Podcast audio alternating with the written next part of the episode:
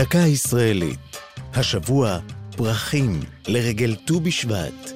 והפעם, פזמון ליקינטון. אחד משירי המולחנים הידועים של המשוררת לאה גולדברג, פזמון ליקינטון, נכתב לתוכנית רדיו לט"ו בשבט. השיר שנפתח במילים "לילה לילה מסתכלת הלבנה, בפרחים אשר הנצו בגינה", נדפס לראשונה בעיתון דבר לילדים ב-1940.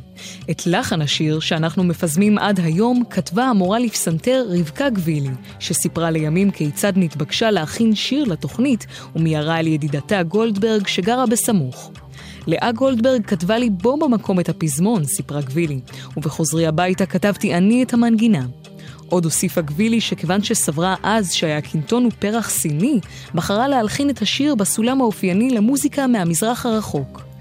אולם מקור היקינטון, הפרח דמוי הפעמון, בכלל באזור אפריקה והים התיכון, ומקור שמו מיוונית על שם יקינטוס, אהובו של האל אפולו.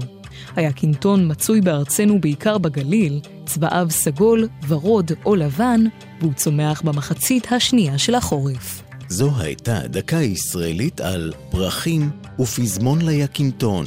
כתבה דרור שדות, ייעוץ הדוקטור ציפי פליישר, הגישה עמלי חביב פרגון.